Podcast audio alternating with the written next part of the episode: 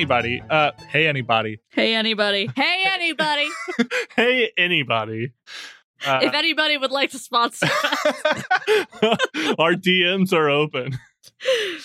Uh, Just slide on in. Oh, my. Oh, that's... Slide slide on in like a like a ship from Hitchhiker's Guide. Just, huh. The ship doesn't make that sound. The doors make that sound, but yeah. But the doors, doors are part of the ship. The doors. Oh, okay. I think I'm getting. It, it, it's a bit of a work, a bit of a stretch, maybe. But have you seen the size of me? Of course, it's a stretch. Da da da da da. Ha cha cha cha cha cha cha. Uh, this hello. Is... I must be going. For listeners who did not join us for just the last episode and uh, heard Patrick's height, he is six foot nine. He do stretch. I do stretch. Do He's you big stretch? Boy. No, I don't really stretch. You just lied to our studio audience. Damn. There, there's no studio st- audience? There's no audience in the studio. We kicked out the dogs. We there did. Is no studio audience. Uh, anyway, hi, hi, hello, hello. Uh, welcome to Trials of the Apocalypse. It's a show where we play some games, we tell some stories, uh, and eventually we're going to get to that. But this is our setup episode. Uh, we're going to be talking about the game The Between, and we'll talk about that more in just a minute. Uh, first, I want to introduce our wonderful cast. Oh, I guess I should introduce myself real quick. Um, I'm David. I'm the host of this podcast. Was that your name? Uh, I've been told that by many. I've been told that by enough people that I've started to believe it. Da, da, da. Uh, and I've been passing it on to others so that they might believe it too. Uh, but yeah, I, I generally uh, host things. I run the games uh, predominantly, and uh, I'm really excited to do this. Uh, today, we're, we're going to be playing The Between, but specifically we're going to be uh, setting up for uh, the Ghosts of El Paso expansion for The Between, uh, which gives you an entirely new setting, some mysteries, Uh, a new mastermind threat, lots of fun stuff. Uh, and it's a, a Western, a Wild West action, some ghosts in the Wild West. Mastermind was the one with Will Ferrell, right? Uh, no, that was Wild West. With Will no, Smith. That would be Will Smith. Yeah, well, I, you said Will, and my brain, since I just said the word like West, yeah. was like, oh, Will Smith. Ferrell doesn't exist. He is... He's feral. Wait. I thought I thought Mastermind was a song by Mindless Self-Indulgence. Oh. Well, if it's Mindless Self-Indulgent, then it isn't a mastermind, is it? I can count on one hand the number of times I've heard anybody else mention Mindless Self-Indulgence. Listen, it's a well-beloved, very strange group, and I love them to bits. Anyway, we're going to be in the Wild West, so A K A all of this totally unrelated. Uh... And I had a question as we introduce ourselves here for our episode today. Um, what are some of your favorite Western tropes or like types of scenes that appear in that genre? Um, and uh, so, yeah, introduce yourself and and that little fact, that, that little facet. Uh, and whoever wants to go first. And by that, I mean, uh, let's start with Pat and then swing around the room. So, Pat, uh, what? The, oh, sorry. Who are you? What do you got? Yeah, Pat, what's your favorite thing about Westerns? You I mean, I us. could start. You gotta tell us. Pat, you gotta tell us. Some call me Space Cowboy. Oh. But my. You can call me Pat or Patty if you're nasty. Or since it's a Western, Sheriff Patty if you're nasty. uh, my favorite tropes from Western movies. Uh, I always love a good spittoon spit. Mm. It's a it's a fun Foley gag, and I'm a big fan of it. All right, uh, next. I'm Emma. I don't have any fancy nickname shit. I'm just Emma. Um, favorite Western trope. Or type of scene, or, or, or, or scene. Just your favorite little nugget. The spittoon stuff was actually on my list, Pat. Just for a, an aesthetic piece, uh, it's definitely quintessential. It's a classic, and like it's... It's sort of over the top and ridiculous, but I and I would even say maybe a little overused at this point. But there's something real good and dramatic about an outsider stepping into the local saloon, making mm. a board creak, and the piano stops playing, and all tur- heads turn. Man, that's, that's good. They good. casually walk up to the bar and order a milk. Yes. All right, swinging around next. Uh, you can't tell what my order is. Dave is uh, next. All right. Hey, I'm Dave, and I think I've actually been thinking about this for, for at least twenty seconds. And I have to say, my favorite trope is the preemptive measurements by The Undertaker when our hero is squaring off against the B B E G. Oh, that is a good one. That's it's a good so one. Good. It's it's like, what are you doing? You're going to need this soon. For some reason, they never have a Southern accent. They are they're always very melodramatic, damn near Romanian. Oh, I love that. That's great detail. Great. And uh, I'm Gwen. My favorite trope has got to be the hidden knives, usually in bodices. You know, when like someone is is being detained or held hostage, and suddenly, out of nowhere, there's there's weaponry, knives, yeah, small small guns, derringers, hidden in the um fuck, what's it called? The thing that goes around the the thigh. The like garter. Yeah, that's the one. Thank you. Garter knives is the name of my burlesque metal band. There you go. If you don't have knives in your bodice, you're wearing the wrong types of bodices, you know? Shit. uh, okay. So uh, these are the lovely folks who will be joining us for this game. Uh, let's talk real quick about what we'll be playing, and then we'll get into kind of the, the hows and whats of what that's going to be like. And then we'll talk about all their fun characters they're bringing to this setting, which will be interesting. I, actually, I have held myself back from reading over the playbooks uh, for this game, um, other than like their sort of top level descriptions, because I wanna I want to experience it for the first time as the players go through them today. So, yes, Emma. I want to go last. Okay, that's fine. Well, we're not there yet. I know. We're gonna ways around to go, but, but just for the record, when we get there, okay, I want to go last, just like I always do. It's on the record. So that's a fun hidden joke for later. I'm not sure what it means. Oh, you'll see. You'll all see. Okay. Well, normally, uh, normally The Between is a game about monster hunters in Victorian London, uh, inspired by things like Penny Dreadful, British horror classics, Sir Arthur Conan Doyle, and the League of Extraordinary Gentlemen. Uh, the base game is awesome. Uh, I've actually had the pleasure of playing in uh, nearly a full campaign of it with Jason Cordova, who's uh, the, the author of the game, uh, and also uh, runs the Gauntlet, uh, which is also the publisher for the game. Um, but we threw that out and we're going to play this instead. No, we're just playing a different setting module for it. Uh, that's actually one of the cool things. Uh, Ghosts of El Paso, uh, it, it's like any sort of setting expansion for a game. Uh, you need the base game because it uses all of the base game's rules. Uh, it just recontextualizes them a little bit.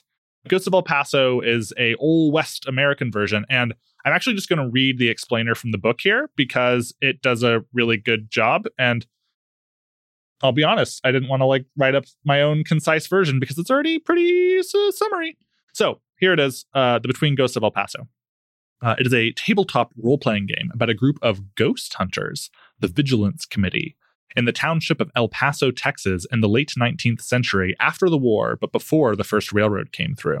The Vigilance Committee is dealing with the effects of the Wounded Knight, a seasonal phenomenon in El Paso that takes place in the fall every six years, during which time the veil between the land of the living and the land of the dead is thinned. The hunters learn about various ghostly threats around El Paso and conduct investigations in order to neutralize them.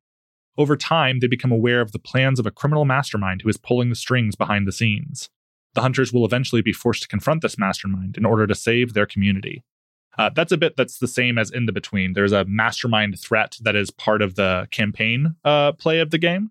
That will be introduced probably through scenes when we go to play it. But we're going to essentially start a fresh game with you all, so you're not going to get all the way to the mastermind mystery. That would be well into a campaign of this game. Uh, but The Between Ghosts of El Paso is inspired by Western films and T V shows such as Deadwood, uh, Ballad of Buster Scruggs, Quick and the Dead, Unforgiven. Uh, it also takes inspiration from Texas folklore and urban legends, as well as music of Johnny Cash and other artists, which we have. I don't know if it'll make. We're going to have Ghost Riders in the Sky? God, I hope so. That would be sweet. Yippee-I-O. Yippee-I-A. Ghost Riders in the sky. Uh, and the game's mechanics, uh, as we were playing it on this podcast, are based on Apocalypse World, Brindlewood Bay, and The Between, of course. Uh, so this is a Powered by the Apocalypse game. Uh, you don't need to know anything about those games before we play. That is a funny line to have there, considering they had The Between in the previous list, because it does say you need a copy of The Between to play this game. But you don't have to know anything about it. You just need the copy. uh, anyway, so that's the concept for the game. The aim of the characters in the story is to keep El Paso safe uh, by investigating ghostly threats and learning how to stop them. Uh, the aim for players is to learn more about those characters' mysterious pasts, as well as paint a vivid picture of El Paso, its surroundings, a responsibility we all share. Uh, and the aims for today's session are to create and introduce the characters, learn the basics of how the game works, and uh, have a debrief period at the end. I don't know if we're going to do all of that, but we'll do most of that. Um, the tone of The Between Ghosts of El Paso is dark, haunted, and gritty. A little bit of levity or humor from time to time is okay. Uh, but we will always strive to return to that dark and brooding place the characters exist in. Um, so this game is, I will, I expect in tone to be somewhere between our game of Undying and The Watch. I don't know where exactly it will land. The The Watch ended up being quite serious. Um, Undying ended up having a very serious premise, but sometimes taken take the piss out of it here and there for sure. Um, we'll see where exactly we land, but definitely this one will skew darker than usual.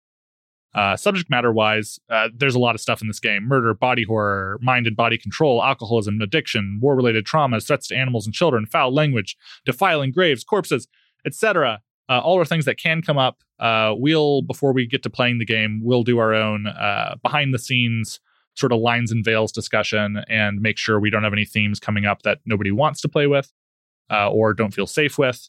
Uh, but otherwise, this game will absolutely dig into some darker subject matter, and that's part of the joy of it, is to explore those things. Uh, and then there's this note actually in the between that I wanted to read out as well, because I think it's uh, similarly meaningful for the El Paso expansion as well. Uh, so the between takes place in Victoria-era London, uh, but the game does not concern itself too much with historical accuracy, and neither should you. In play, we embrace a fantastic version of this historical setting, one that is drenched in darkness and gothic horror, but we don't get too bent out of shape if things aren't exactly as they would have been. This is particularly important when it comes to portrayals of race, nationality, ethnicity, sexuality, gender, religion, disability, and neurodivergence. Uh, as those in these historical settings, those are often treated in a particular way, historically, but we are not going to stick to those waters and carry on those traumas. Uh, we're going to explore different traumas in the safe environment of the tables we're creating.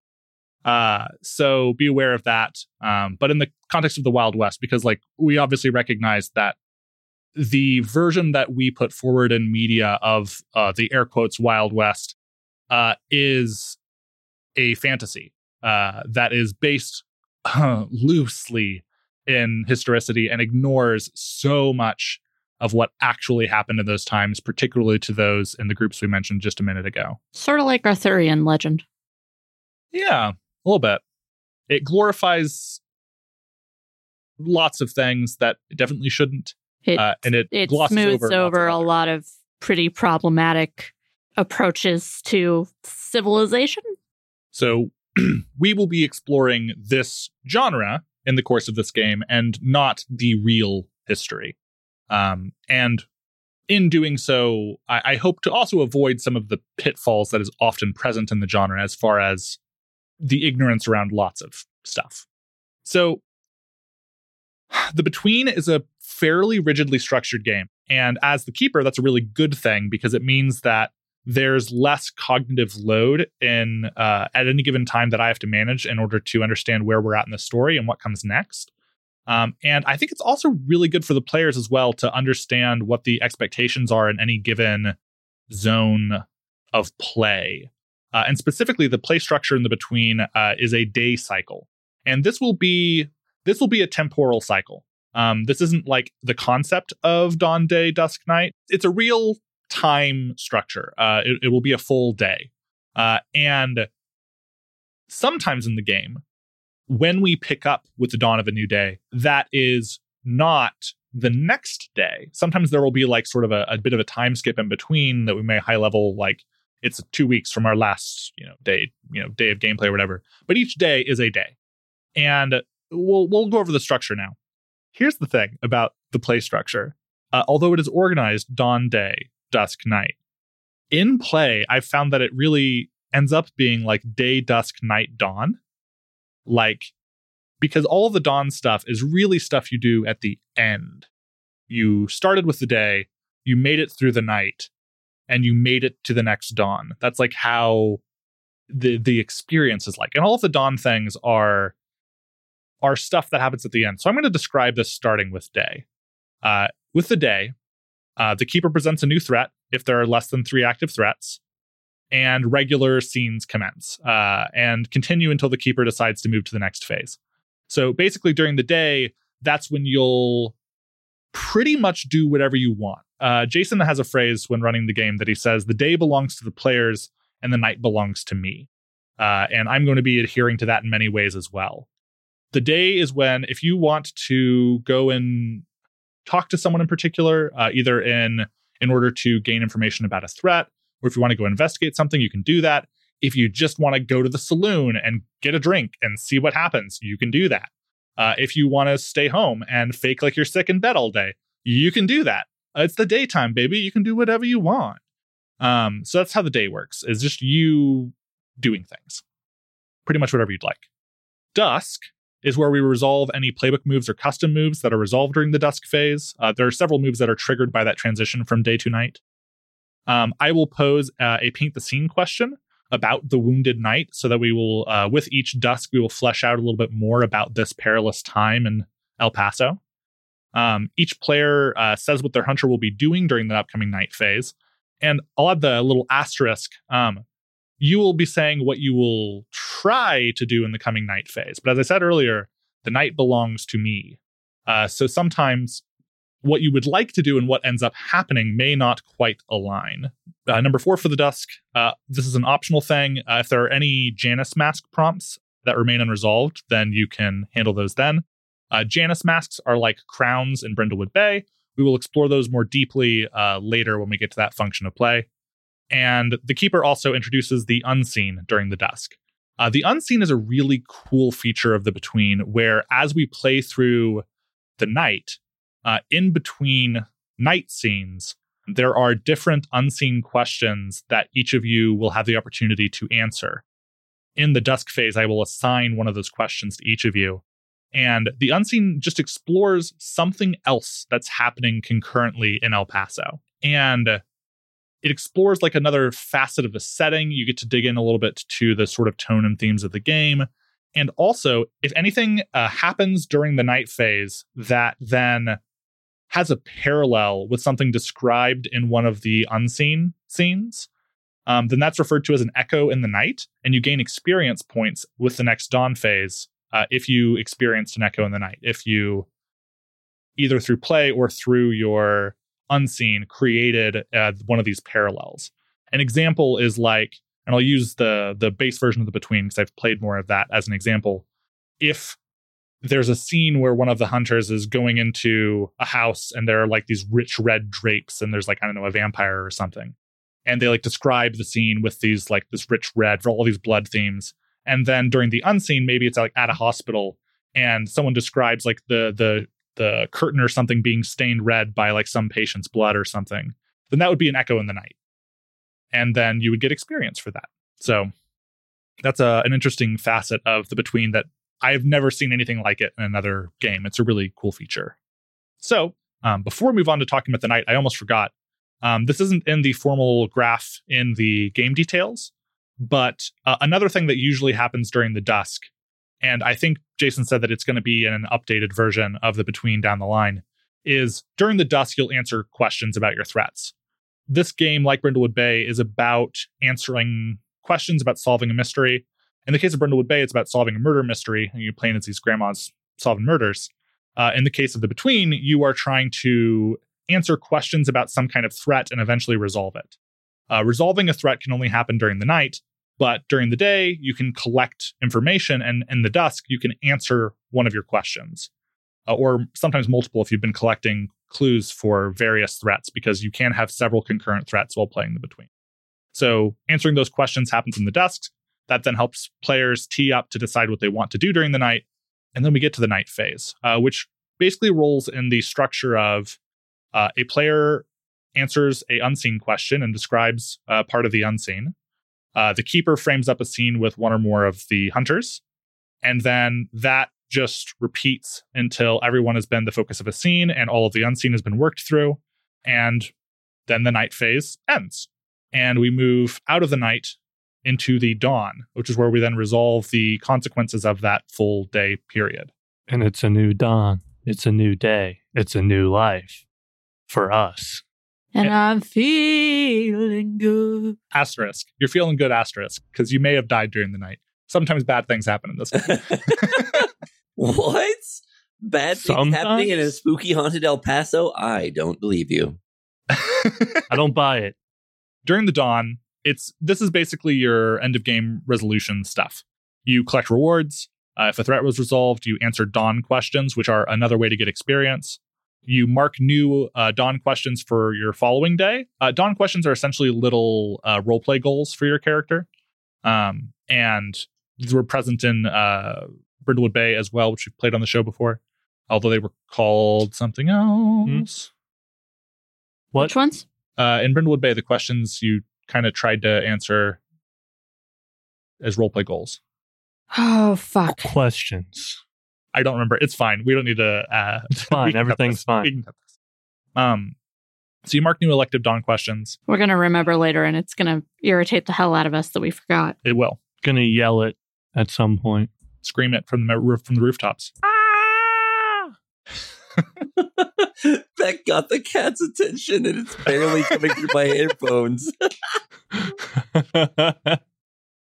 you you went super critical, and the cats could hear you. Uh, you resolve any lingering uh, playbook or custom moves that are resolved during the dawn phase, uh, and any final Janus mask prompts that remain unresolved after that day, you will resolve during the dawn. So that is the general play structure of the game. Uh, day, dusk, night, dawn. Um, and you play through those until all of your threats are resolved. And that's the game. And generally, this snowballs in a campaign to then having a mastermind threat uh, and all sorts of fun stuff that comes with that. But we won't really be uh, exploring that, as we're going to be just doing this sort of one-shot focused thing. I think we'll only go through two days of play structure. We might do three. I don't know until we start playing uh, what our pacing is going to be like. Um, but I'm expecting at least two threats to come into play, maybe three. So that might be three days. We'll see. I've got plans, though. It's going to be fun. So that's the general phase structure. Can't wait to derail the plans. Okay. Well, one of the great things is that you all get to derail the plans. The Between has a really strong focus on all players at the table having a great deal of agency, uh, both for their own characters' stories, but then also through the unseens, through different uh, painting the scene questions and other like prompts throughout. Uh, for example, the one about the Wounded Knight every dusk.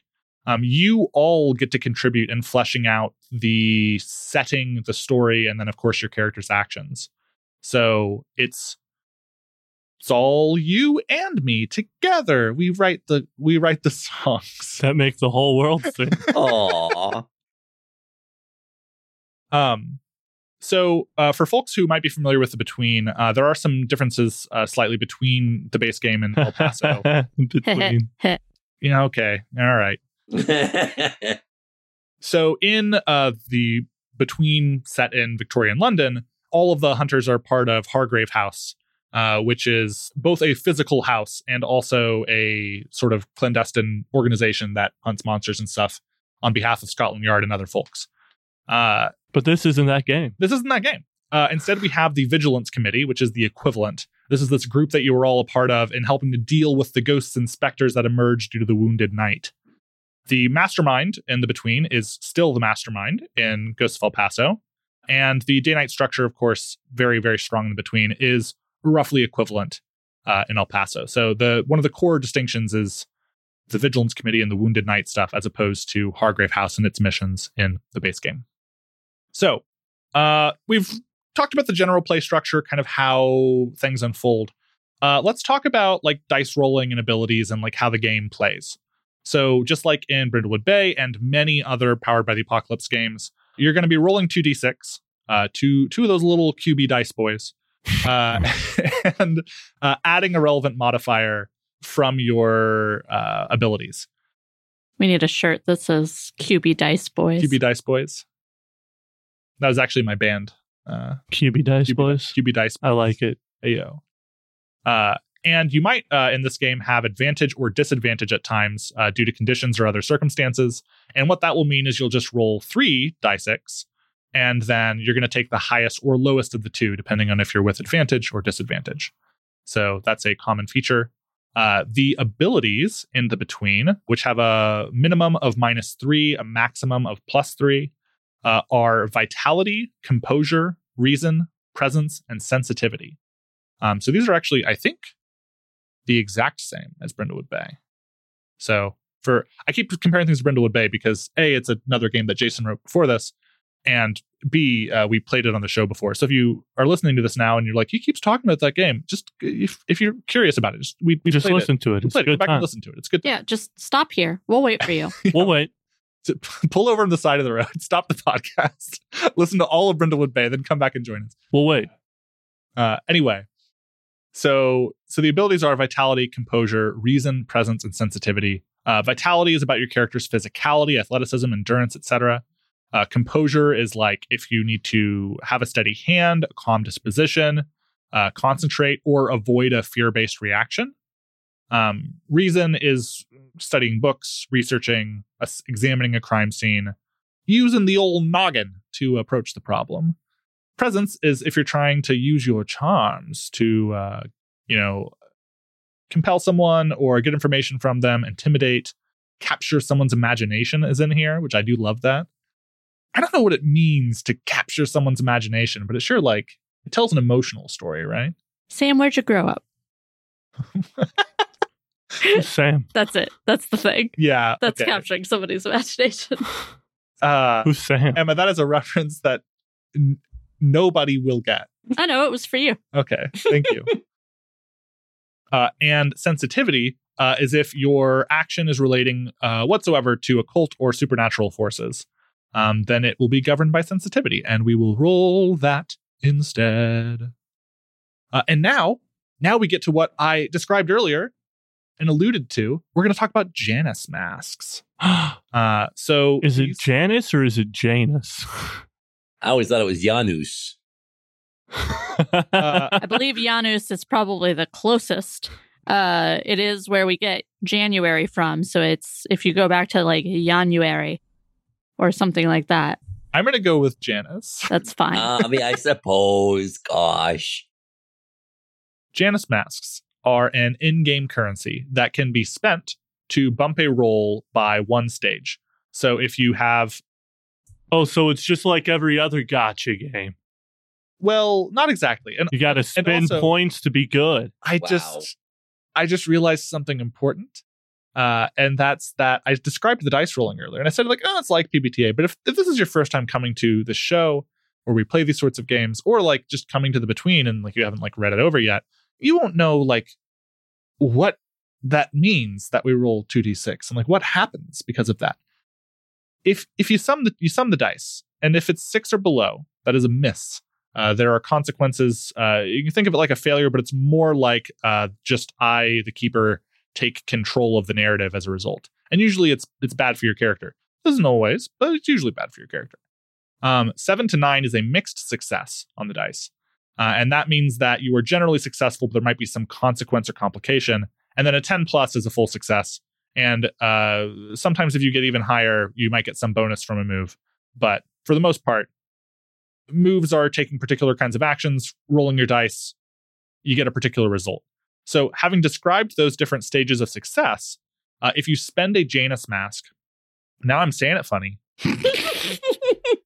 Y'all have done this to me. It's Janus. So If you spend a Janus mask, uh, then you can bump up a roll from one of those stages. So you can bump a failure or, or a miss. A failure? A failure. Uh, you can bump a myth. I hardly to... know her. You can bump a miss to a mixed success, a mixed success to a full success, and a full success to an even higher one if that move, you know, stands for it in some way. Um, so, yeah, that's how they work. Uh, specifically, though, you talked about it like a gotcha game, and actually it's not like that. Because in those, you spend your imaginary points and just get the result. Janus masks come at a cost. There are two sets of masks. There are masks of the past. Gotcha games come at a cost, too. You spend real you money spend real for money. in-game money. You know, that's fair. So this is like spending narrative currency in order to, to gain narrative success. It's a gotcha game. Uh, you got to spend... You got to make narrative to get narrative. uh, so how it works, uh, masks of the past uh, are... Uh, you, you have to narrate uh, a answer to one of the prompts. Um, which will be related to your character's backstories. I'm actually getting a little bit ahead of myself. I was going to talk about this later during character dur- during character creation, but uh, instead I'm going to do it now real quick. Excuse me? That was Janus. Janus. So it's Janus. That's what I said mm-hmm. originally. Mm-hmm. Okay. Janus. Thank you, Janus. Janus from accounting. So in in the base game of The Between, this is actually described under the caption, the most important thing. The Between is called such because the characters are caught between their dark and mysterious past and their equally dark and possibly tragic future. And we experience that live at the table. So most of your character's backstory, all of the most significant details are all only unlocked by spending Janus masks of the past. Um, that's how you then answer those questions, and that gets revealed to the the audience and to the other players at the table. One of the fun things, because we're doing this as a one-shot, that I'm going to say is for your masks of the past, uh, they have to be spent in, in order. Um, but since there's no way we're going to get through, this, I think you have like six of them or so, something like that number. Um, there's no way we're going to get through all of those in the course of our one shot. I have seven. You have seven? Okay, so there's seven Masks of the Past. Um, I will let you start if you want to spend Masks of the Past. We haven't talked about Masks of the Future yet. But if you want to spend Masks of the Past, I will let you start anywhere in that list, but then you have to keep moving forward from there. So that way you, you can tell the part of your character's backstory that you would like to if you want to spend Masks of the Past. That's how those work. Um, so... Yes, you do get to bump up your role. In exchange, you have to narrate this little scene about your character's backstory. And then that gets integrated into the narrative of the, the game. So it's a lot of fun. So yeah, you have to spend narrative to make narrative here in the Gotcha game. Masks of the Future are governed a little bit differently. These have effects in-game usually. Uh, for instance, your final Mask of the Future, these ones can be spent in any order. Um, but the the last in the list, Mask of the Future, is... Uh, someone who has their sheet up. What's the name of it?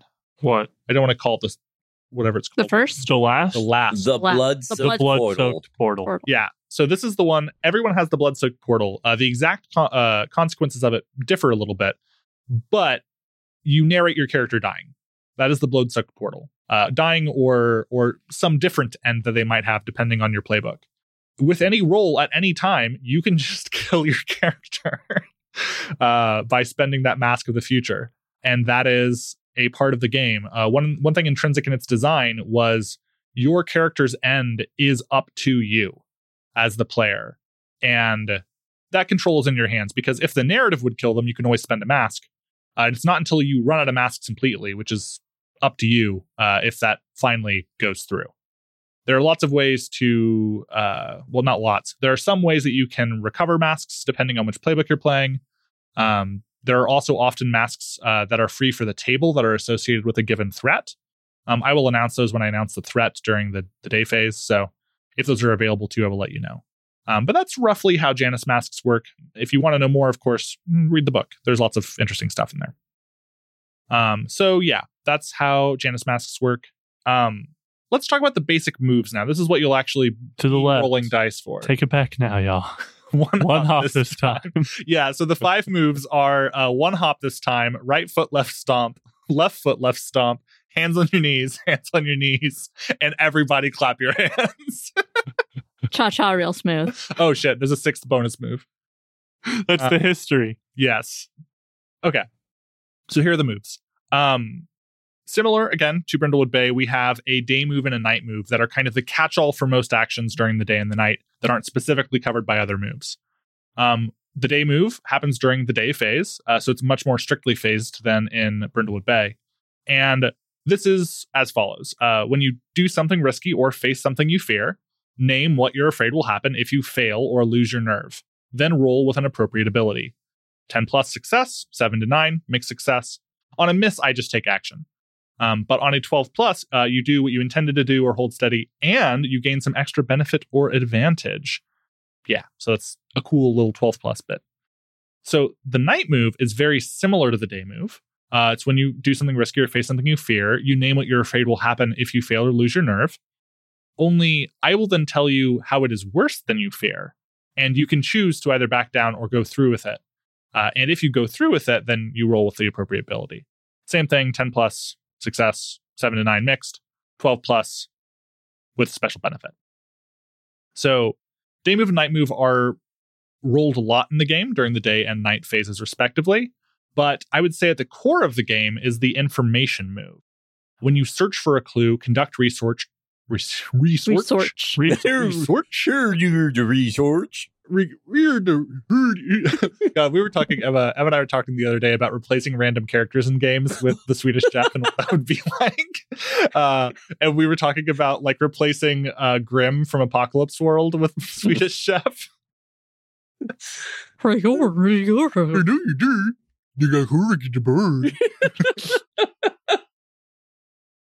would have been awesome. Anyway. It would have uh, been great. So uh, the information move is when you search for a clue, conduct research, or otherwise gather information, you describe how you're doing so, and then roll with the appropriate ability. Uh, hit, you get a clue. Uh, seven to nine, there's a complication, either with the clue or while you're searching, I'll tell you. Uh, on a six minus, it's a miss, and I get to take a move. Uh, on a twelve plus, you also find a mastermind clue.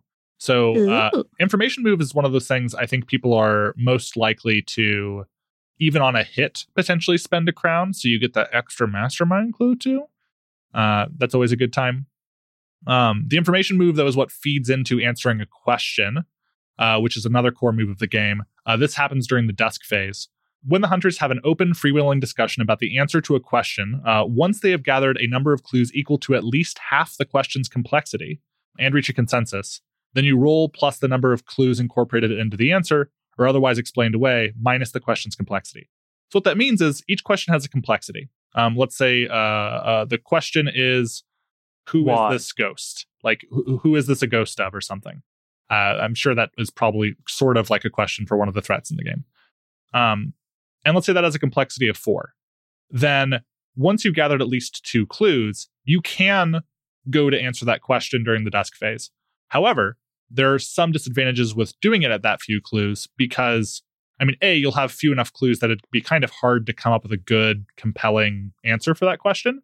But also, whatever the complexity is, uh, you subtract the number of clues you have from it.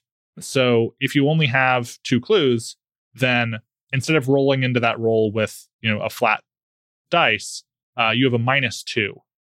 I think I misspoke earlier when I said you you subtract your number of clues from it. Um, you subtract the complexity from whatever you're rolling, from your number of clues. Boy, I hope I fix this in post. This has not been a good explanation. Uh, basically, if if it's complexity four and you have four four clues, then you roll flat. If you have fewer than the number of clues that you needed for the complexity, then you subtract that number from your dice. Uh, and if you have more clues than you need for that complexity, then you uh, increase, uh, you add a modifier of uh, plus one, plus two, plus three, et cetera to your dice. And that's how that works. Um, on a ten plus, your answer is correct, and an opportunity can be pursued during the night phase. On a seven to nine, the above is still true. The answer is correct, but I will add an unwelcome complication to your answer, and or pursuing that opportunity will be even more dangerous. On a six minus, the answer is incorrect, and I will take a reaction during the night phase. And on a twelve plus, the mastermind will reveal themselves while the hunters are pursuing the opportunity that they've gained. So that'll be a, a, a little fun bonus as well. Um, with answering a question, it cannot be taken with advantage or disadvantage. However, you can use Janus masks to improve the, the roll. However, you only can do that if everyone spends a Janus mask. But if everyone spends a Janus mask, then you can upgrade a answer a question roll. And a Janus mask is either the mask of the past or the mask yep. of the future. Either one, it's up to you. Got it. Uh, and finally, uh, our last move is the vulnerable move. Uh, when you have an intimate moment with another hunter while one of you is engaged in your vice, you may clear an appropriate condition. Uh, if it's your vice, you can also stumble on a clue. Uh, you tell the keeper what it is, or invite the other hunter to ask you about your past. You must answer truthfully, but not necessarily completely. So the vulnerable move is uh, another, I would say, pretty novel facet of this game. It's when you, I mean, as the text says, you have an intimate moment with another hunter. It's basically in sort of the downtime between stuff. This usually happens during the day phase, but it's not necessarily locked to that. And one of you is engaging in your vice. Each of your characters has a, a vice that's part of your playbook. You can clear a condition, which you gain from those mixed successes we talked about earlier, usually. Although, actually, I can give out conditions if it's narratively appropriate as well. You also gain these benefits. Uh, you'll notice that the vulnerable move does not involve a roll. There is no roll with it. It's just if this set of circumstances is met, then you gain these benefits. I've described previously uh, in the Brindlewood Bay game uh, that Brindlewood Bay, and I would say The Between as well, it tends to have a fanning out and then a fanning back together of the players. Oftentimes during the day phase, uh, you'll kind of spread out and do your own thing. That's not necessarily true. You might do stuff together. But then with the night phase, people will sometimes do things on their own, or they'll come together in order to face a threat together. Uh, and if, you, if a question has been answered and you want to resolve that opportunity. Um, But then often with the next day, with all the conditions that might have been accrued through the craziness of the previous one, a lot of times it'll the vulnerable move kind of forces people to come back together and connect a little bit in order to shed those conditions, which otherwise you have a capacity for three conditions. And if you take on a fourth condition when you are full of conditions, uh, you get rid of one of your conditions and uh, add the new one. But you also have to spend a Janus mask, which is why generally people just spend a Janus mask to upgrade the roll. So then you avoid the condition completely. But sometimes it's more narratively interesting to take the condition and still have to spend the Janus mask. So um, those are all options there. So those are the five basic moves. Um, this is a very streamlined game.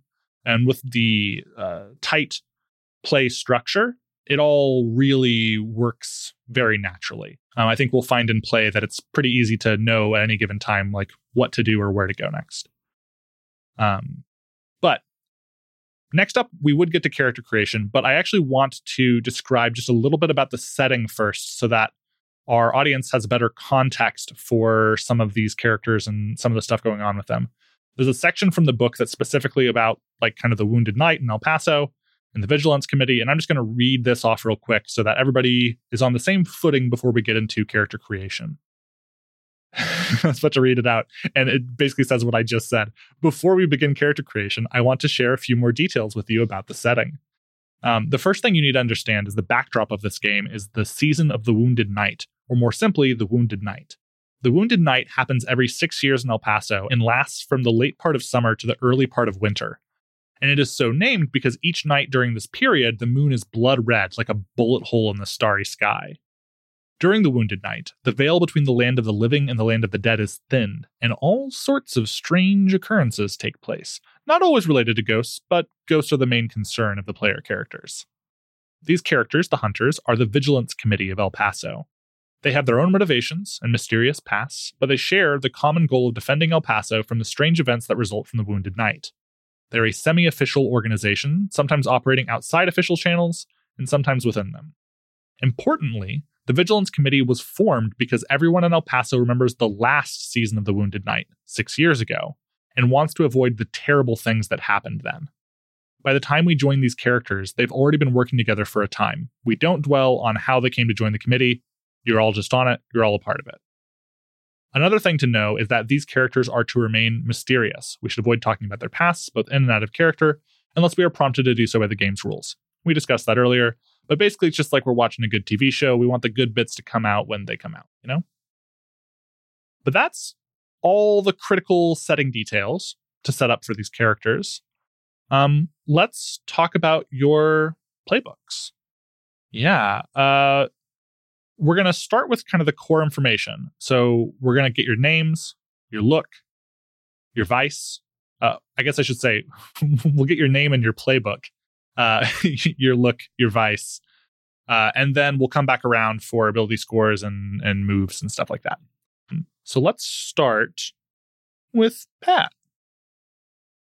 I'm going to be playing the Marshal playbook. Uh, my character's name is Marshal Jefferson Stockley.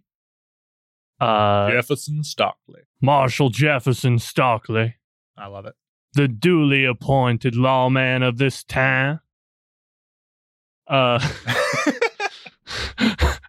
for those of you listening, I stared David dead in the face for absolutely no reason as I said that. Intense uh, delivery.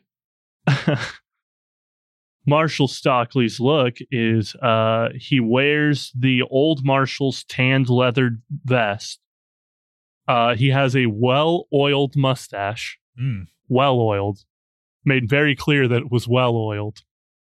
Uh, and oiled with he, that Texas tea or something else?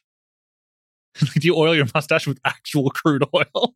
No, with like okay, you with know what oil. you know what well oiled means. You're in Texas. You could be doing that Texas tea. I they had know. they had stuff to put in there. Oh yeah, no, no, they do for sure.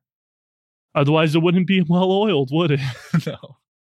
And uh, he wears a shoulder holster. His vice is hot baths. Nice. That's a good one. His vice is hot baths. Hot baths. Oh my gosh, you're just the Witcher over here. I love it. Okay. Uh, Emma specifically requested to go last, so we'll come back around to her. Uh, Dave, would you like to go next? Sorry, doing some quick, frantic Googling. Uh, does does this does the S B C origin eighteen forty-five? Yes. Okay. Sorry.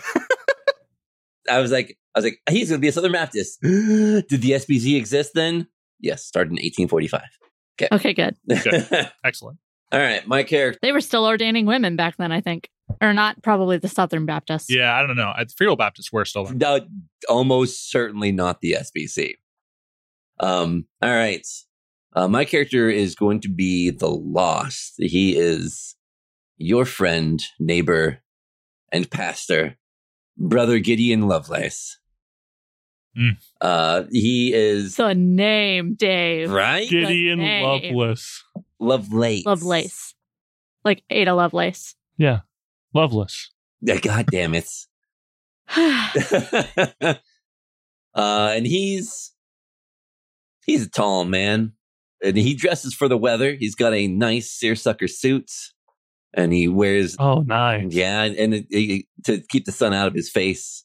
He pairs that with a nice straw boater hat uh, and a pair of, uh, I had to actually, part of my frantic Googling, uh, a pair of what we would call today sunglasses to help keep the bright glare of the El Paso sun out of his eyes. Wow, sunglasses have been around a lot longer than I realized. They weren't like super trendy until the early twentieth century. It's true. Um, but there is written evidence Of uh of sunglasses used during the American Civil War. Wow! Uh, an American uh, reporter, Walter Alden, wrote of soldiers using shell spectacles to protect their eyes from the sunlight. So yeah, he's got he's got some uh, some some shell spectacles to try and cut down on the bright El Paso sun, and to cut down on El Paso's other less obvious pains and downsides. He's got his vice, a handy hip flask. Always filled with something to help take the edge off. Excellent. Right on. Uh, Gwen, how about you? Okay. We have Angel McCoy with... Good name. She has straight black hair that hangs to her shoulders, mm-hmm. electric green eyes, and a la- lapel Ooh. pin in the shape of a broken heart with an onyx uh, tip. Ooh. Mm. All right, I'm digging it. I, I have like a a good idea now. Tell me, tell me more. What's the what's the vice? Vice is sharpening knives.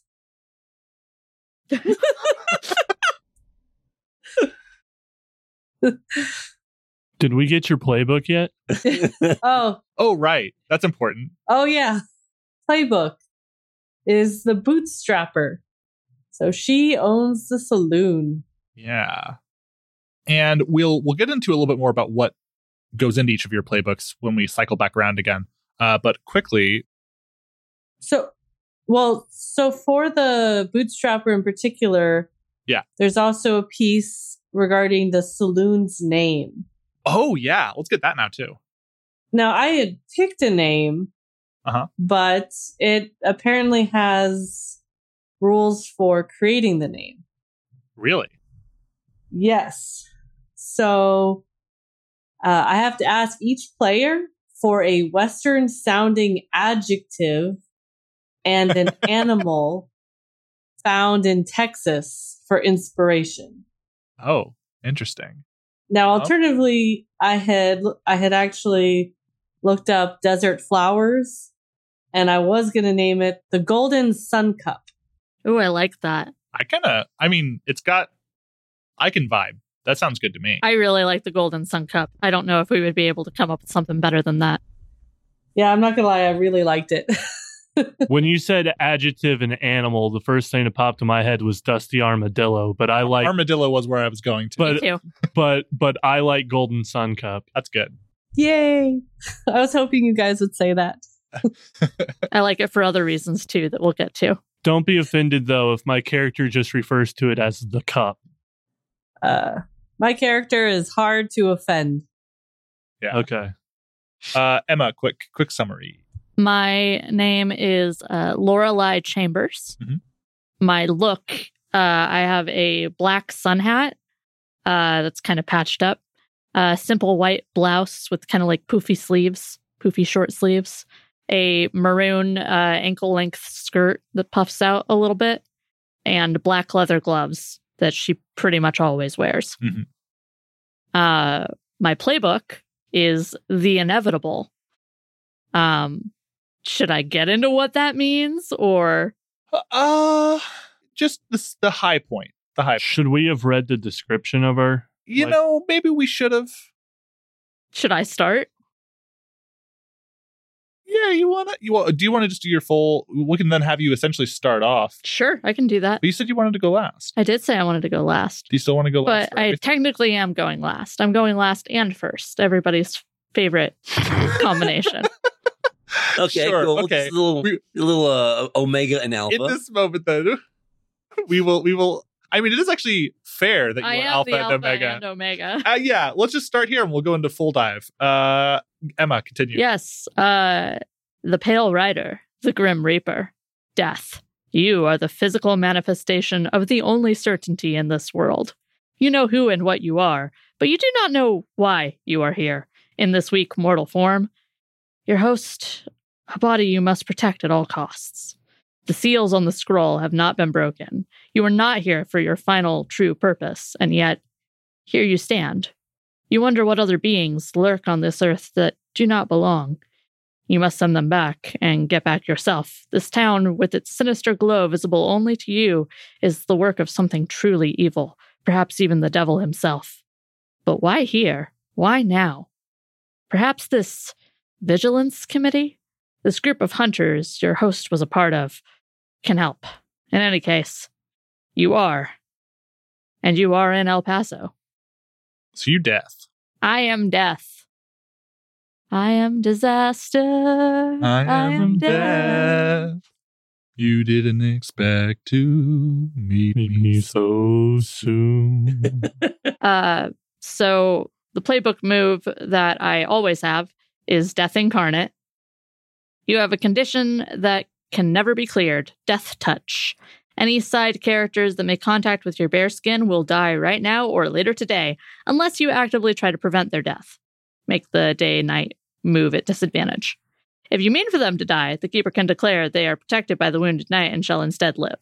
If they do so, the side character's survival becomes a clue, or Mastermind's clue. Keeper's choice. Yeah. I, I I'm a big fan. Basically, if you if you touch someone, they're gonna die, mm-hmm. and if they don't die, they're a clue.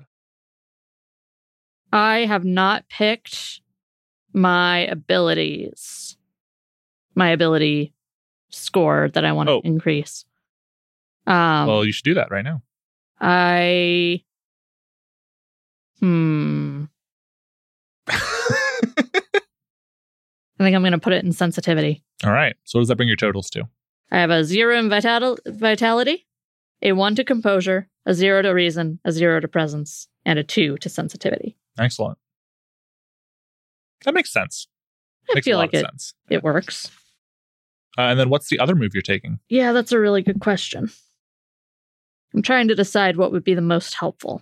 It doesn't have to be helpful. It can just be what you want. What, just tell me what you want, what you really want. Oh, I didn't mention what my vice was. Oh, yeah. What's your vice? Um, my vice is games. Games. Ooh. Would you like to play? Beth plays games game? over here. Which makes me think that I should probably take the one that says care for a game. When you play any game with a side character, you may do any or all of the following, win or lose. Ask the keeper when and how they are meant to die. The keeper can ask you, can ask you or declare it instead. Uh, ask them about their true nature or motives. They will answer truthfully and completely. And or prevent them from dying for one day cycle. Interesting. That would be fun. Yeah. There's also one where I can summon a horse, which is nice. Oh, it's death on a pale horse. Emma, don't bring a horse into this game. You don't want to give me that. It's a Western. That's fair. It is a Western. Just for anyone who's listened to our Ghost Lines game, they know that I like me my horses. Uh, there's one called Death's Gloaming Gaze.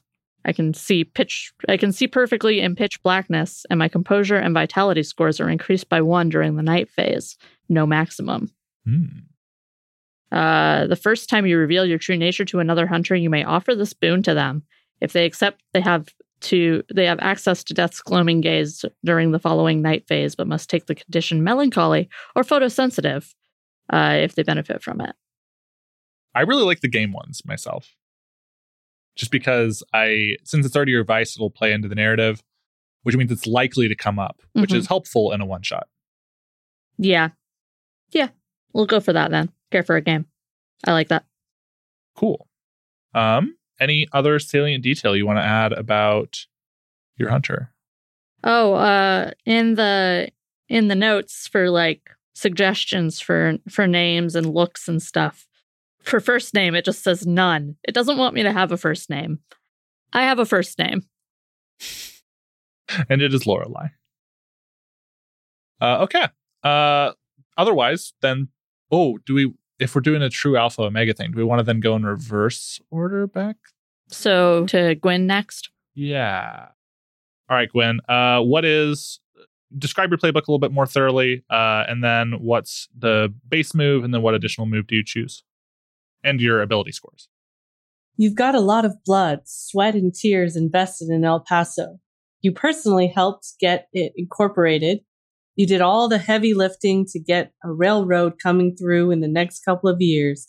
And when El Paso becomes a boomtown, it will be thanks to you. Most people don't know that you clawed your way out of the muck and the mire by being willing to do what others weren't. They may clutch their pearls when they hear about it, but they're all the same. Big talk before they slink in the back to have a look at the wares. This Wounded Knight business and all that comes with it jeopardizes your plans, your dreams, your ambitions for this town. And that's why you've agreed to do your duty and join the Vigilance Committee. Excellent. Uh, what, uh, what's your base move? The Saloon. And it has a, a lot. uh, you can summarize if you don't want to read through all of it. Uh, basically you're, uh, she's the owner of a thriving saloon mm-hmm. with dependable staff. We mm-hmm. pour drinks, serve food, piano, everything you'd expect from an old Western saloon. There's of course also rooms. And then it lists out staff and what they do. Okay. So cook. Yeah, we'll we'll just explore that through play. So yeah, uh, et cetera. The uh, ability scores. Mm-hmm. And you, uh, it gives you a starting set, and then you get to add one to one of those. Yes. That's when you start. So vitality is zero. Mm-hmm. Sensitivity is zero. Mm-hmm. Reason is one. Mm-hmm. Composure is zero. And presence is two. Oh, cool. So you're going to boost presence. Yes. Very nice. I like it. Uh, and then what's the other ability you're going to take? Brace yourself. I actually picked that ahead of time. Hey. Whoa. Well, hit us with it. What'd you get? Have you met my associate? So I have connections from my old life. And when I put out the word that I need help, those old connections will come back and help. Oh, that's cool. Fun. Now, how responsive they are will depend on a die roll. So is that uh, summoning a specific person or a group of someone's? I have a broker of secrets, a pickpocket, moneylender, nice. The muscle. Oh, awesome. That's going to be fun. All right. Um, anything else? Any other salient detail you want to you want to share? Anything you have? Uh, nope. That's everything for uh, for this particular playbook at this particular moment in time. Excellent. Uh, Dave. All right. Brother Lovelace is the lost. You were a true believer once. You were called to help the wounded during the war between the states. But the horrors of that war shook your faith, left you with questions and doubts. You came out west, but you're just going through the motions of being a religious leader. Every day you feel the sting of your own hypocrisy, like you're an imposter. And every day you dull the pain. Each Sunday at your prayer tent on the edge of El Paso, you take a few coins from the collection plate to eke out an existence. The Vigilance Committee approached you because of your strong faith. They think you can help them with the strange happenings associated with this so-called Wounded Knight. You're not so sure, but you can't tell them that. The Lost base playbook, but what? Oh, sorry. No, it's just... the the Lost is such a dramatic character. So dramatic. It's so good. It's so good. I almost picked the Lost. The Lost is great.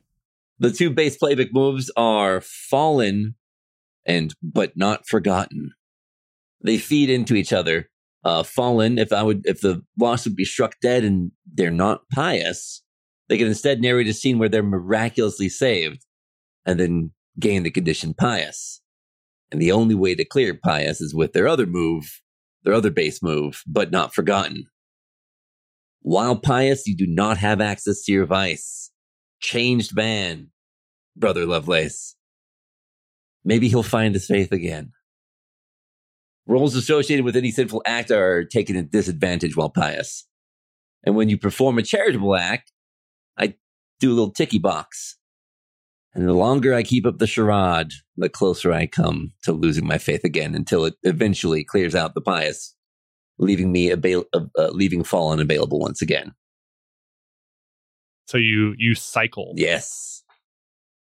It's all about, it's all about the the fall, the rise, the fall, the rise. Yep.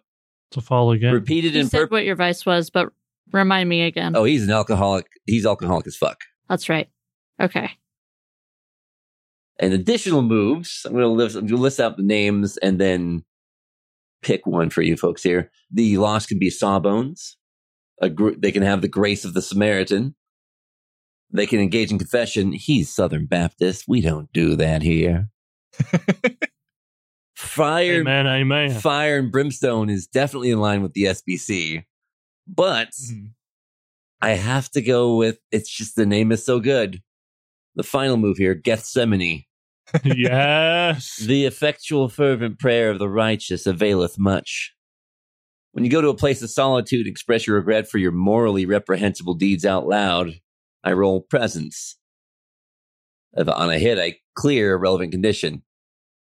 On a ten plus, no one overhears you. Thank goodness for that. On a miss, someone or something dangerous is listening. I, I'm going to be liberal with giving out conditions in this game because I want to force, I want, A, I want to force Gethsemane. Yeah, right? Is, is, B, It's such a, it's such a good biblical name. Fuck. Oh, yeah. It's a good one. Gethsemane would be an excellent one for a campaign, for sure. Mm-hmm. It's a great or a name. Cat. Oh, yeah. It's good. Na- it's also a good name. Yeah, yeah, sure. Yeah. I'm only naming a cat Gethsemane after I've named another cat Hecate, though. Mm. Hecate is good. Oh, abilities. Uh, my vitality, composure, and reason are all goose eggs. He's not sturdy, prone to fly off the handle. Presence of two, sensitivity one. I put the one point into presence. Ooh, that brings us over to Pat then. Finish us out. So like we said, I picked the playbook, the Marshal. You've always had a strong sense of right and wrong, but you never let that stop you from doing what you wanted. But then someone got hurt, more than hurt, and the law came after you. You ran. When you made it here to El Paso, your loved one, the Marshal of the town, hid you rather than turning you over to the authorities. You made a better life for yourself, and things were going well. Until six years ago, when the Wounded Knight took the Marshal from you. You don't know why the people of El Paso turned to you, why they asked you to be the new Marshal. Maybe it's because they saw you had changed. Something radiating from inside you. Or maybe you were just who was on hand. In any case, you're the law now, and have been these last six years. And now it's time again for the Wounded Knight and the Vigilance Committee. You'll do your best to prevent anyone dying, but if someone must, you hope it might be you this time. Okay, so there's a lot of drama there, too. Lords of the Edge. Lords we, of the Edge. Our, it's surprising to me that actual death is not nearly as edgelordy as two of the other playbooks. I'm probably going to be the least edgelordy in this. It's actually... I don't know. Bootstrapper is pretty, like, you know, about town sort of vibes. That's true. Especially uh, with a with a plus two in presence. Oh, yeah. But for Pat and me, it's edges all the way down, baby. Oh, yeah. Oh, yeah. There is no smoothness. It is all edge. Edge, sharpen edge. uh, my abilities are uh, vitality, zero. Composure, two. Reason, zero. Presence is where I put my extra point. It's a two. Sensitivity, minus one. Oof. You and I are going to be fun. It's again. We did it again. It's Spot and Crispin. Yo, also, I, we, except Switch. This group firmly believes in having a high presence score. Yeah, apparently. Yeah, every, everybody has a two to presence except for... Well, I put the extra point in presence for a reason, and we're getting to that. Oh, yeah? Mm-hmm. The default move that I get is assemblage regarding the state of affairs of the township of El Paso. So yes, good. That is the full name of the move. So good. It. You may call an assemblage during the dusk phase. If you do, say where it will be held and write down the name of each active threat on the lines below. And I have five lines. You may not call another assemblage until those threats are no longer active. During the dusk phase, after the assemblage has been called, each other hunter must state if they will be in attendance. Any hunter in attendance can only take actions related to the assemblage during the upcoming night phase. Additionally... All right, I think this one's too wordy. Let's do a summary for this one instead. Oh, I can't summarize it. I don't remember all of it. Additionally... How will we use it in play if you can't remember what it does? I'll constantly be reading it when I'm not talking. Okay. Additionally, each hunter in attendance, including you, can name a side character who will also be in attendance. That hunter gets advantage on any rolls associated with actions related to that side character. The keeper can also have any other side characters they wish attend the assemblage. The assemblage will take place during the night phase that follows when it was called. The keeper cannot introduce any elements that would prevent the assemblage from taking place, nor can they prevent any hunter who agreed to attend from attending. Immediately after the first unseen prompt is resolved, you must give an opening speech related to the state of affairs in the township of El Paso. So I get to do some exposing. I'm oh, ready yeah. for this shit. I'm so excited. Uh, I, between between you giving your assemblage expository and Dave on his knees giving sermons. well, well, specifically with Gethsemane on his knees praying fervent prayer. Yes. Uh, so you give the opening speech, uh, then roll with presence, which is why I put the extra point in presence. Mm-hmm. On a hit, the keeper will reveal one clue for each active threat over the course of the night phase. On a seven to nine, a side character in attendance will raise a fuss about a mundane issue in town. Take the condition marked by name of said character, which cannot be cleared until you deal with the issue to their satisfaction, or they are no longer in play. I want you to roll a mixed success on that so bad. Right? On a twelve plus, the mastermind will appear at the assemblage, or you get a mastermind clue in addition to the other clues. Keeper's choice. On a miss, a threat appears and terrorizes the assemblage. Oh, okay. So you can have a threat attack the assemblage once it's gotten together. Once it's oh, yeah. Gotten, I mean, you got all those people yeah, in one spot. Yeah. Yeah. This is, this move is an interesting restriction on my, the, the night belongs to the keeper. Mm-hmm. Um, because you, the assemblage happens. It's just a matter of what happens at the assemblage. Do you have any other moves? Uh, so the additional move that I selected, I'm not going to read over all the other ones because I didn't select them. The one that I selected and the one that I'm very much excited to throw at David is known as the cellmate. Uh-huh. There is a man who is always in the town's jail cell. You keep releasing him, but he always shows back up to sleep it off. He calls himself Del Sol, and he is covered in tattoos of suns and other celestial bodies. No one else in town, including other hunters, can see or hear him. Additionally, much like your own past, you never speak of him. Each time you have a scene with him, describe how his appearance reflects what you have revealed as a result of a mask of the past. Del Sol can be consulted like any other side character. When you do so, roll with sensitivity. Minus one. On a seven to nine, you gain one clue.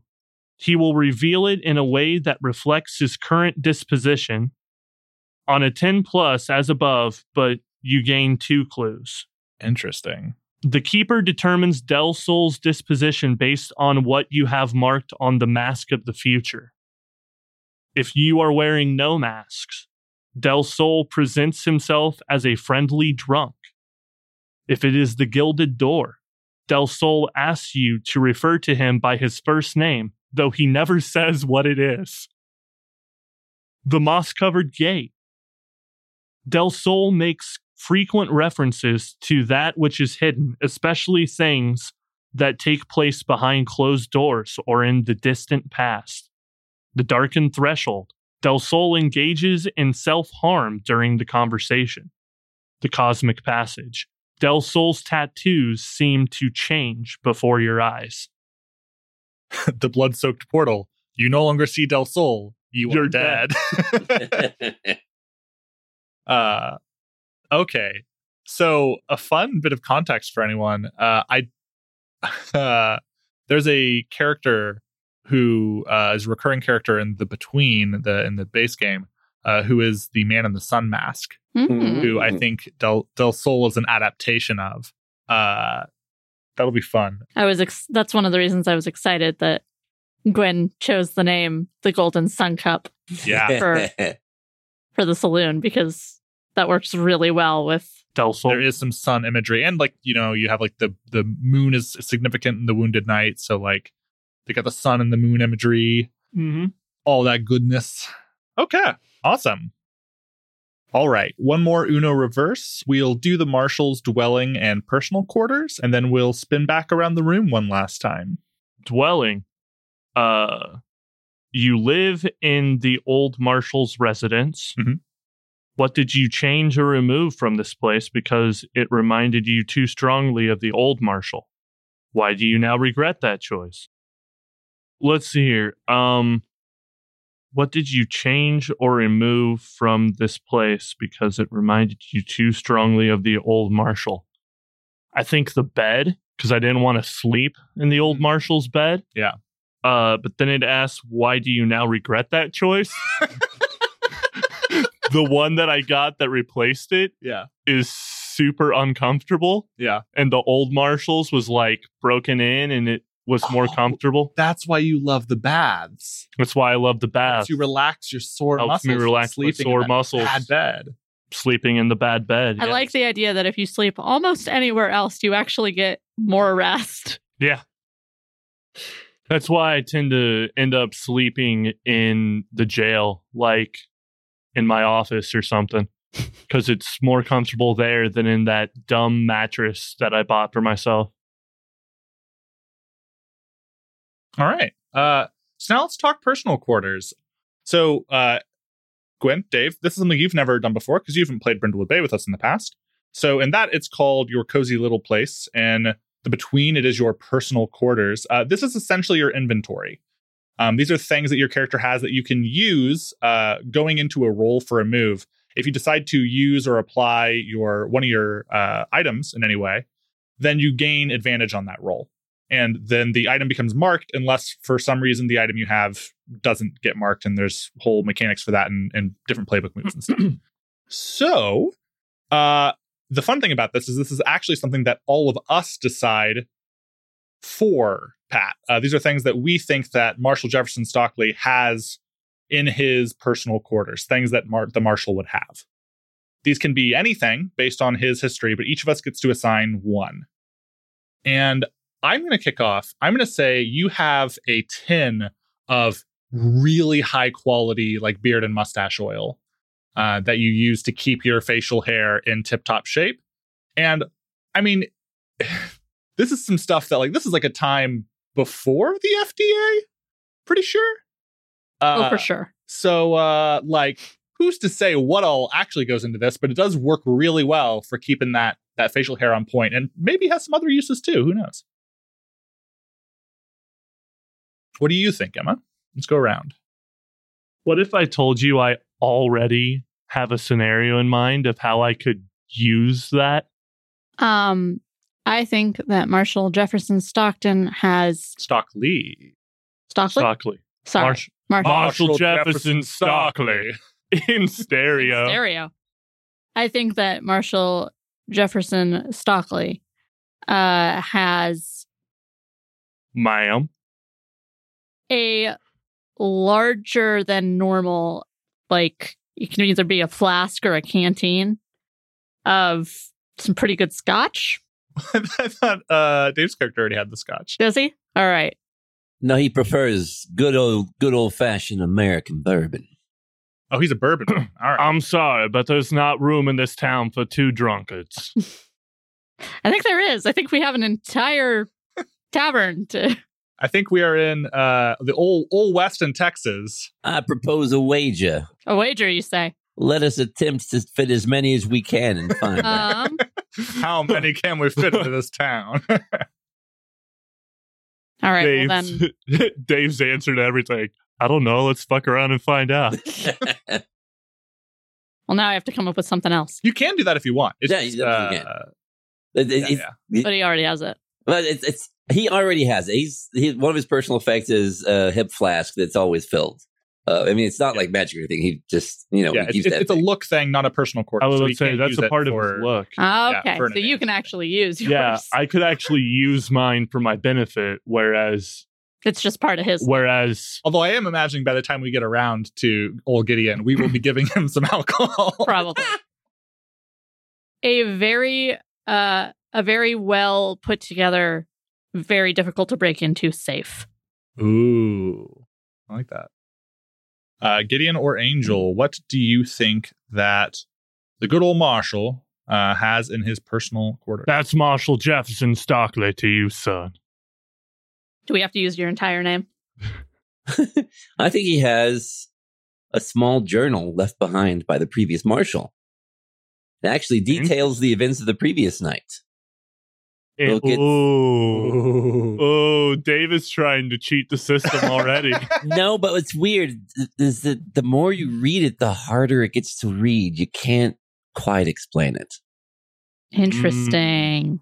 Mm. Okay. I, I, like I like that a lot. Maybe I can ask Del Sol to decrypt some of it for me. Maybe. I forgot about Del Sol. I totally forgot. How, oh, no. How dare you forget about my man Del Sol? Um. How about uh, Angel? What do you think the Marshal has? It's a very good question. Anything, anything your mind desires or, or thinks or knows. The only thing that came to my mind was a badge, but isn't that a given? Oh, well, I think that's a given, but that makes it something that can be leveraged in a situation. I could leverage that in some kind of role where I have to persuade someone. Mm-hmm. Yeah. Or I don't know, stab somebody with it. I don't care. It's it's a little... It's or stab bits. someone with it. It's a sheriff's badge. I can't use my revolver, apparently. Well, you can use your revolver, but you... No, I can't. It's marked. That's the previous Marshal's revolver.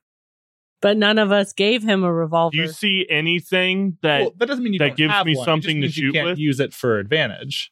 You're a Marshal. You're telling me you don't have a gun? I have a shoulder holster.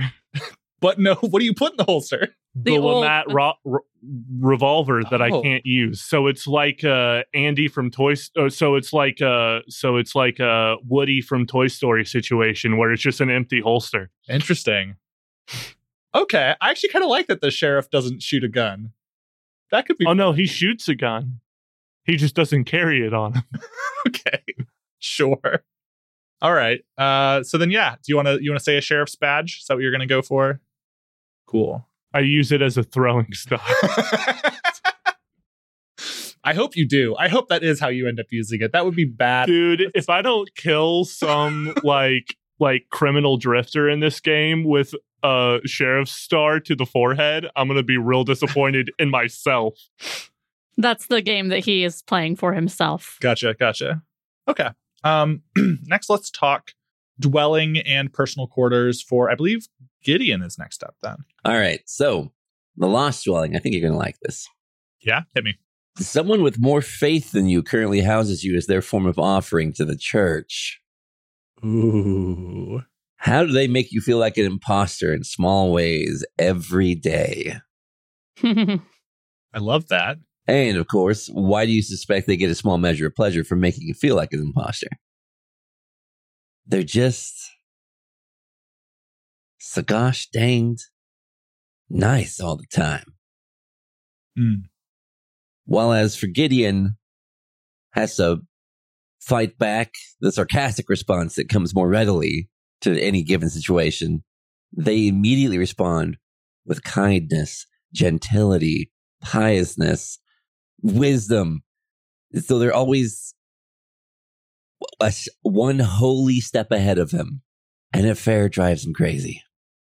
I mean, and how good it must feel to be more pious than the Reverend. Oh, how good indeed. You can see the spring in her step, the smile on her cheeks every time she does it. Cool. All right. I will, we'll save that as a potential N P C in my back pocket. That could be fun. Does she have a name? Not yet. Especially since I might assign that role to a, a character from a, oh, a mystery or something. And I sure as fuck ain't gonna name her. But she exists, and we know that now. Uh, so then let's let's figure out what does the... We, we go by Reverend Gideon, right? Brother. Gideon. We don't do that in our denomination.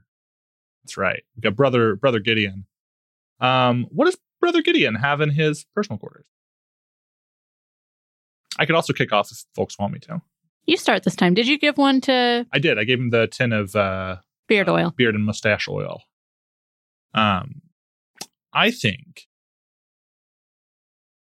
I think Brother Gideon has a a card of certified ordination from the Southern Baptists. There you go. I think Brother Gideon has a keyring of religious symbols, a la The Mummy. Like like Benny from The Mummy? Yeah. And that could be fun. I like that. I love that. Gideon, Lorelai, what do you think? Jefferson. Sorry. Marshal Jefferson Stockley to you, son. Marshal Jefferson Stockley. Lorelai, what do you think? I think Gideon has... He has a Bible that is in a translation that he can read, but he's never come across a translation anything like it. So an unknown biblical translation. Ooh.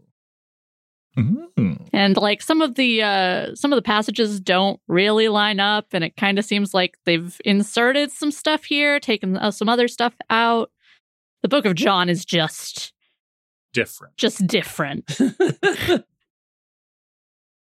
It's not even John. It's just the Book of Mark again.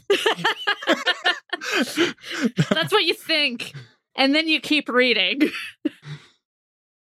Mark two, Electric Boogaloo. Oh, no. Mark two, fully armed and operational. Yes. Mark two, first t- this time it's personal. I like the implication there that the first time it wasn't. Yes, I love that. So, what do you think that Gideon has? I don't know, like a cat. Wow. You're going to give Gideon a cat? You're going to give Gideon a cat? Yes, I am. Your sister-in-law is upset. Maybe spice it up. It's a cat that for some reason prefers Gideon over everyone else in the in the uh, in the kindly oh, lady's no. house. No, no. I think that it's the kindly lady's cat, but it likes you more. Yeah. Okay. Oh, and this is definitely an indoor-outdoor cat situation. Like, this cat could be anywhere in town at any given time. To say that this is really anyone's cat, like anyone's cat, yeah. is probably inaccurate because it's one of those situations where it's like it's it takes a town to keep a cat well fed. But it likes you the most. But it likes yeah. you yeah. the most. Yeah, love that. Sometimes it brings you gifts. Okay, it has cool. claimed like Gideon as its human. Mm-hmm. Yes. yes. Is Gideon a cat person? It brings you the dead birds and mice. The cat doesn't care. It's not that I don't like cats. It's just dogs are so much more personable. Uh, and the damn thing's in my lap again. Gideon real life over here. uh, okay. So, Lorelai. Oh, no, sorry. We skipped Angel. Let's go to Angel and her dwelling and then personal quarters. Let's do that. Uh, so let's do dwelling first. What you what you got over there with the the the, the bar and tavern sort of situ- situation? Well, my dwelling is pretty straightforward, as previously indicated. I live where I work, just upstairs yeah. from the bar. Name of the bar? Golden Sun Cup. Sun Cup. I was trying to scroll back up. The Golden Sun Cup. Golden Sun Cup. We got to make a Golden Sun Cup. Uh, is sure. there any uh, question that you have to answer about it, or is it covered by the other stuff we already talked about? Uh, what single object do you still have from your turbulent past? What evidence of your new higher station is visible in your room above the saloon? Those are very good questions. Uh that do have answers. Totally. I have so thought this through and totally noticed those questions before this very moment. I foresee no consequences. All right. The evidence of the higher station is the deed to the saloon. Mm. Oh, yeah. I like that. It's like you are a landowner. Yeah. Like you you don't just rent this place from someone else. You own this plot. You own this place. You built it. I love that. That's great. Uh, and the item from my turbulent past, a broken pocket watch. Hmm. Not yours originally, I'm assuming. Uh, that will have to come out during uh, players or not. We'll see. We'll we'll find out. All right, cool. As as I just made this up at the moment, I have no idea the answer. Well, that's the great thing. The answer can be whatever it turns out to be. Mm-hmm. Exactly. Um, all right. Especially so, in this game. For our beloved bar owner of the Golden Sun Cup, what do we think that Angel has in her personal quarters? Um, I can start off again. I think... I think you have some top shelf imported wine from France, something real nice, real special that I don't think you even like keep down in the bar. Um, it's like something you you keep around for a special occasion. It's not shown to people. I got something I can give, just give her for a dwelling. Go for it. All right. Uh, behind the bar, uh, on a little plaque, is its own special resting spot.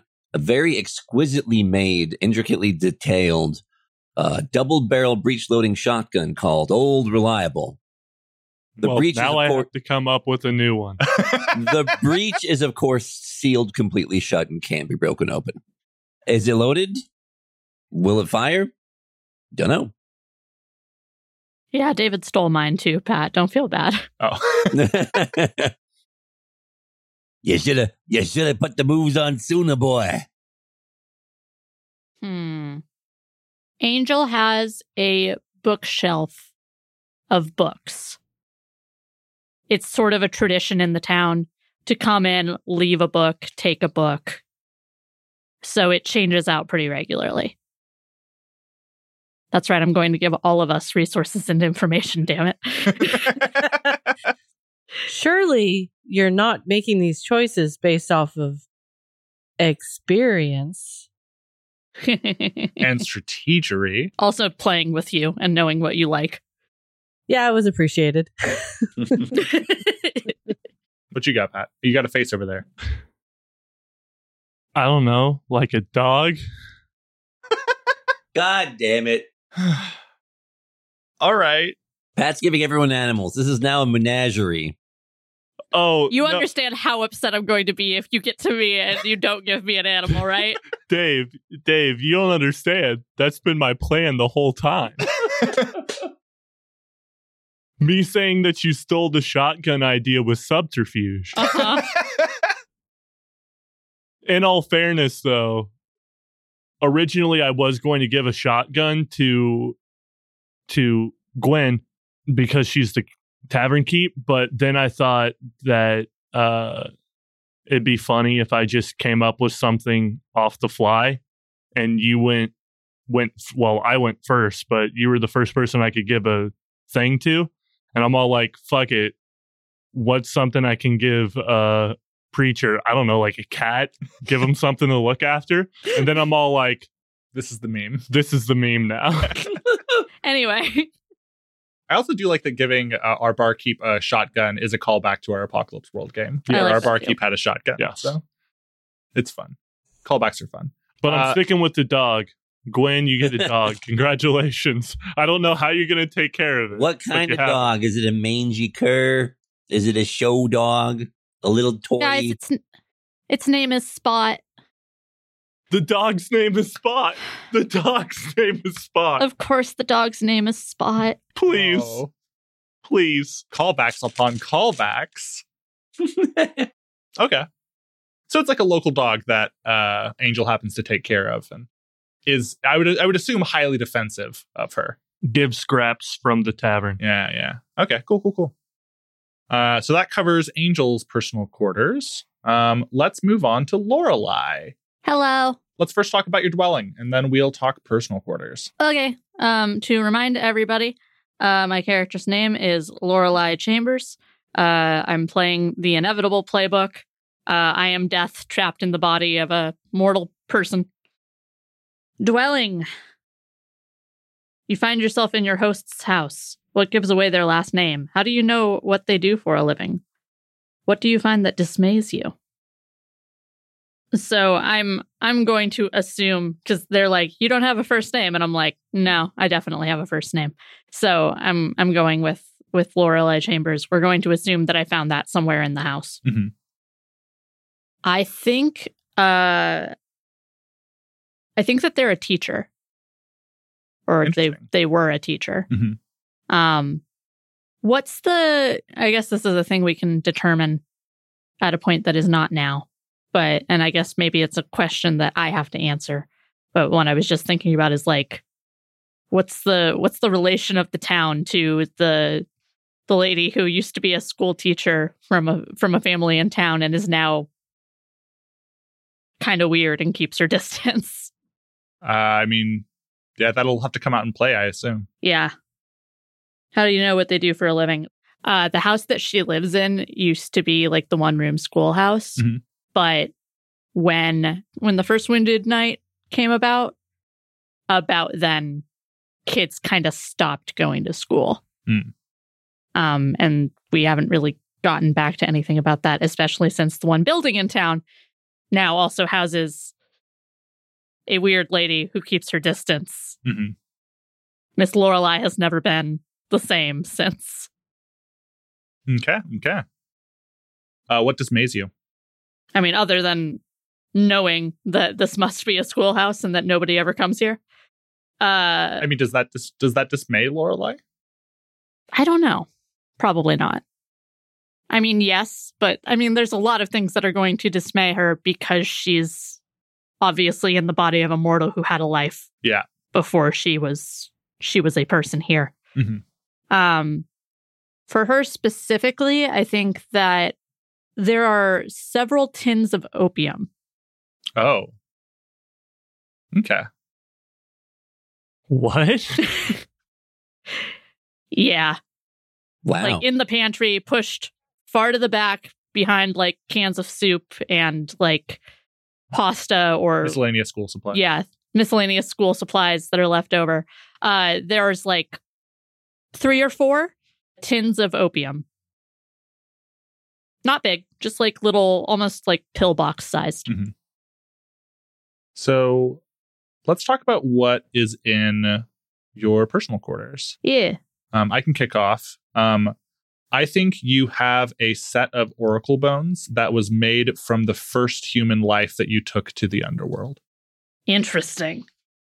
We're going real interesting right off the bat. You're death incarnate. You're going to have some weird shit, in my opinion. Okay. So so first person to die or first person I took to the underworld? Because this... I don't know if those are one and the same. I think they are one and the same. I think okay. You are death for all time. Sort yeah, of that's kind of what I was figuring. So if that's the case, then yeah, like the first person, like the first human. First human died. Death, oracle bones. Oracle bones, yes. Marshal, do you mind if I assign Lorelai's animal? Oh no, I already have one in mind. Well, damn, now I'm too. Curious. Okay. And it's good. Then you go. Well, first good. Off, nothing's stopping us from having two. That's true. That's true. Oh, yes. Unit, unit immunity over well, here, bitches. Well, well, here. Let's finish strong and I'll give my decidedly not animal thing. All right. Mm-hmm. You have a medium size, very ornate. You have a medium sized dog. I was waiting for it. Jesus Christ. Medium size. This hourglass is roughly the size of a small, medium sized dog. Um, a small, medium sized dog. Yeah, you know, because within the, within, there's, there's, it's spectrum. Yeah, I know. It's spectrum well, all the, the way down. Isn't, isn't a size. The, the small dog is a medium. Ah. And he's at large. We've all heard the joke before. But um, cha. All right, but uh, you you have a, a, a, a moderately ornate, medium-sized hourglass. You cannot turn it over. You don't know when it started, and you don't know what it's okay. for. I like that. You in assigning shit that people can't fucking use. Hell yeah. Well, you just have to... Working it in is a is the game in and of itself, I guess. All right. Dave's just assigning us opportunities to get oh, don- bonus points. One thing points. I will say uh, before we finish this up, um, like these are these are all meant to be sort of high level descriptions of this object. You can like add any details you want to bring it in when the time comes, right? Um, how how you apply these items can be very flexible, right? So bear that in mind. Anyway, uh, I think we have potentially two animals on the on the list. How about we let the marshal okay. go first because he might have in mind the same thing I do. I don't know, like a lizard. How big a lizard are we talking? Are we talking like Pascal from Tangled sized? No. Please give me Pascal from Tangled. I want Pascal from Tangled. No, so even better. It's it's L- Lizzie from the Magic School Bus. Oh, oh she's a okay. school teacher. You're right. You're gonna tell me Miss Frizzle wasn't death incarnate? And I gave her opium. Yep, you did. You're gonna tell me Miss Frizzle wasn't death incarnate? No, that's fair. That's, that's a fair. Really good point. All right, yeah.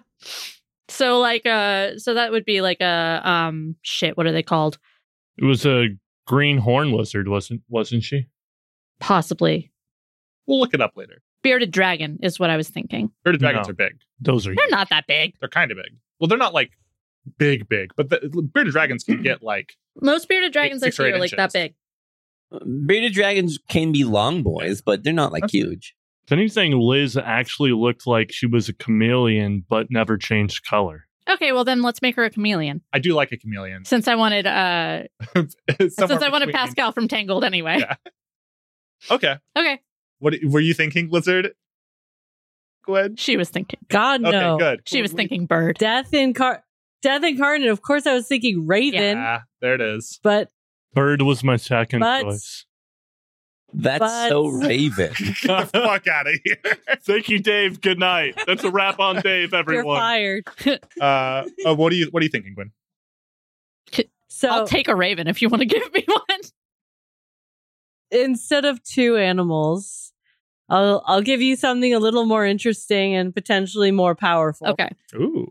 Uh, you have a sealed box. It's a key lock box. That's currently sealed. Is it Pandora's box? You currently can't open it. Okay. Mm. But there's something inside it. Okay. Maybe. There's something inside it, maybe. Is it like ornate? Uh, semi-ornate. Okay. Some of the ornation are onyx tips. Oh, cool. Looks very, very, very old. Yes. Okay. What's this inscription on the back? To Pandora, best wishes. Weird. Crazy. For the fairest? If only someone could translate those words. It's probably in the old Marshal's journal. I yeah. hope so. All right. Well, so in, in the hopes of not making the setup drag forever. Um, How about five ever? What? We'll we'll we'll this, cut ourselves. This is fun. Who needs the game? We can just, just do. Let's just make up weird magic items. All fine. Right, we got, we got another couple of playbooks we didn't cover. Let's just make up so make up a gunslinger. Make up. Fine, David. We'll settle three ever. Okay. Well, I think we're already approaching three ever. So, so uh, that's our those are our characters. This is our setup for the between. Uh, and we will see you all in a couple of weeks when uh, when the gameplay the game actually comes out. Except for us, we'll see each other now. We will see each other now. Okay, bye. Okay, bye. Bye. Bye.